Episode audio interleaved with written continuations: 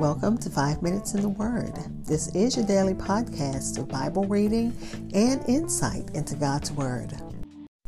We're continuing our study in the book of Judges, still in chapter 3, looking at verses 15 through 19 in the New King James Version.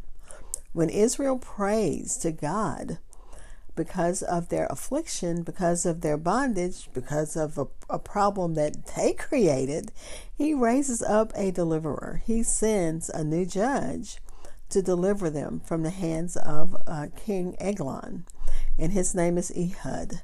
This is again Judges chapter 3, verses 15 through 19. Let's listen to God's word.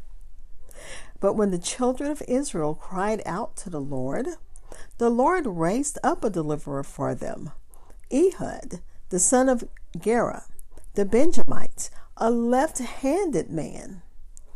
By him, the children of Israel sent tribute to Eglon, king of Moab. Now, eh-, Ehud made himself a dagger. It was double edged with a cu- and a cubit in length and fastened it under his clothes on his right thigh. So he brought the tribute to Eglon, king of Moab. Now, Eglon was a very fat man. And when he had finished presenting the tribute, he sent away the people who had carried the tribute. But he himself turned back from the stone images that were at Gilgal and said, I have a secret message for you, O king. He said, Keep silence. And all who attended him went out from him. Again, Judges chapter 3, verses 15 through 19 in the New King James Version, which gives it a title, Ehud.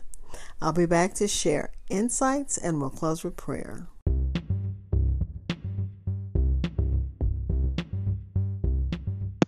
This is Hope Scott. I am your host of Five Minutes in the Word, a daily podcast which spends a few minutes exploring God's Word.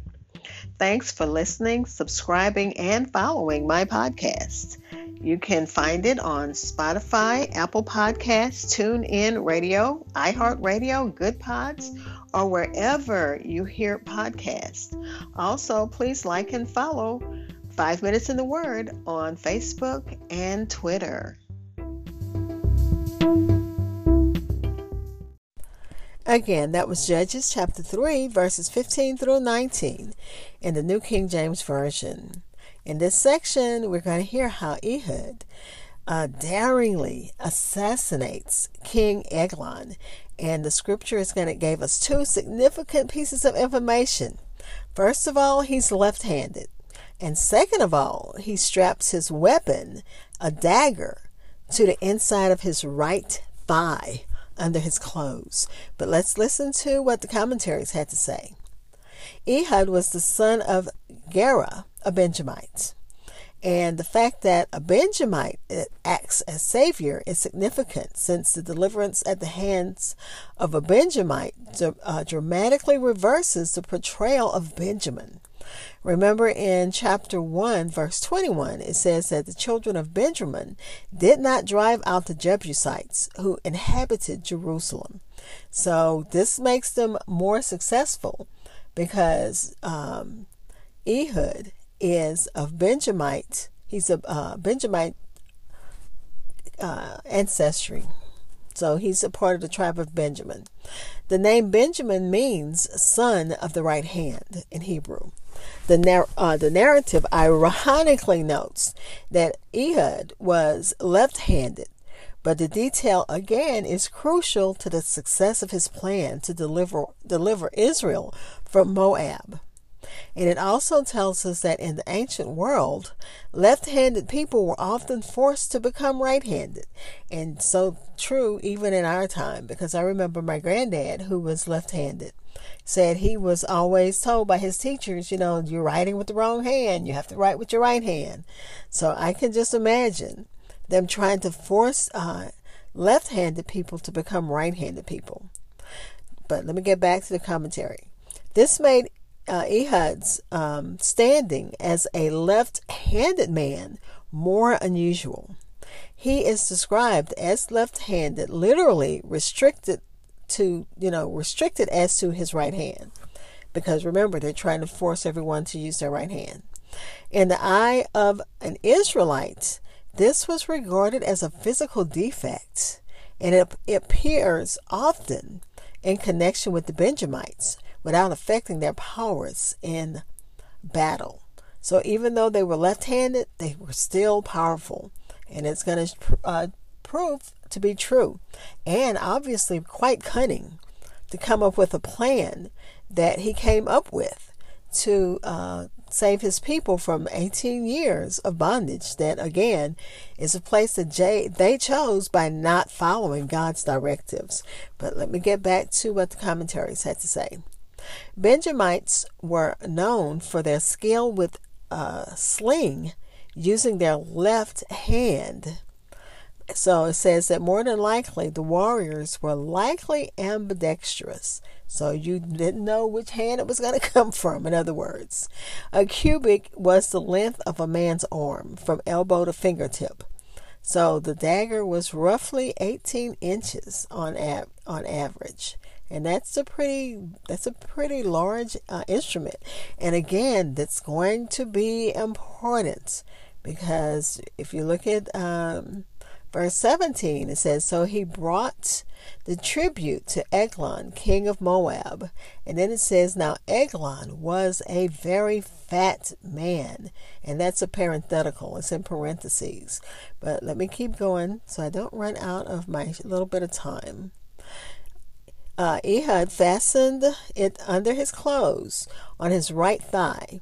Since most warriors were right handed, they wore such weapons on their left thigh, reaching across their body to draw them.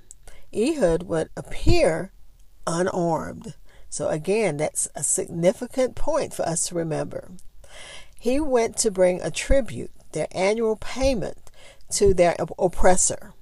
So they thought, you know, was he was coming in peace because he was bringing their money. He brought the tri- tribute to Eglon, king of Moab, and of course they're paying tribute, and they shouldn't because they were supposed to be the ones receiving the tribute, but they did not do what God told them to do.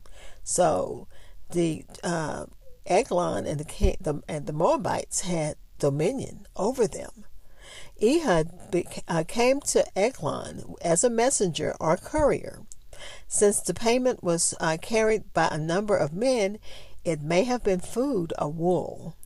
And presents and tributes in the eastern countries were often done with very great ceremony and to make uh, the, the more public parade several persons, ordinarily slaves, uh, sumptuously dressed and in considerable number were employed to carry what would be a burden even to one. This appears to have been the case in the present situation. So they made a, you know, a lot of pomp and circumstance. And once the king uh, hears that that Ehud had something for him, he bids everyone to leave the room. He tells them keep silence, and because Ehud says, "I have a secret for you, O king." Let's pray. Father, we thank you. We thank you as we continue to study your word. We thank you as we continue to learn, learn how you do hear, you do answer when you are called by your children. Just like a loving father, just like a loving parent, you answer when we call. And when Israel called for your assistance, for your when they turned from their sin and cried in repentance, you were right there to answer their call. And that's just like a parent. When a kid looks for, if a kid has done something wrong and they uh, repent, that father and that mother lovingly grabs them and hugs them and says, Okay, I forgive you. And Father, we thank you for the forgiveness that you give in the name of Jesus. Father, as usual, we're praying for those who need you in a special way. And we have to keep uh, the Ukrainians on top top of our hearts and minds because we hear hearing about you know people barely escaping such um, dangerous, such deadly situations, and those who didn't escape. And we can't help but cry and ask God that you please hear and answer their calls because we know you hear, Father. We're praying that you answer in the name of Jesus. We're praying for an end of not just the conflict there, which is so public and everyone is seeing it, but for conflicts everywhere, Father. You know what the needs are, Father, and we're trusting and praising you for the answer in the name of Jesus.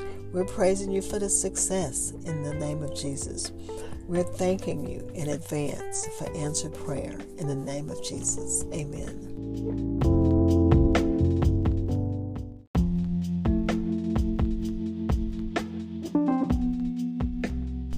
Thank you for spending time in God's Word with me.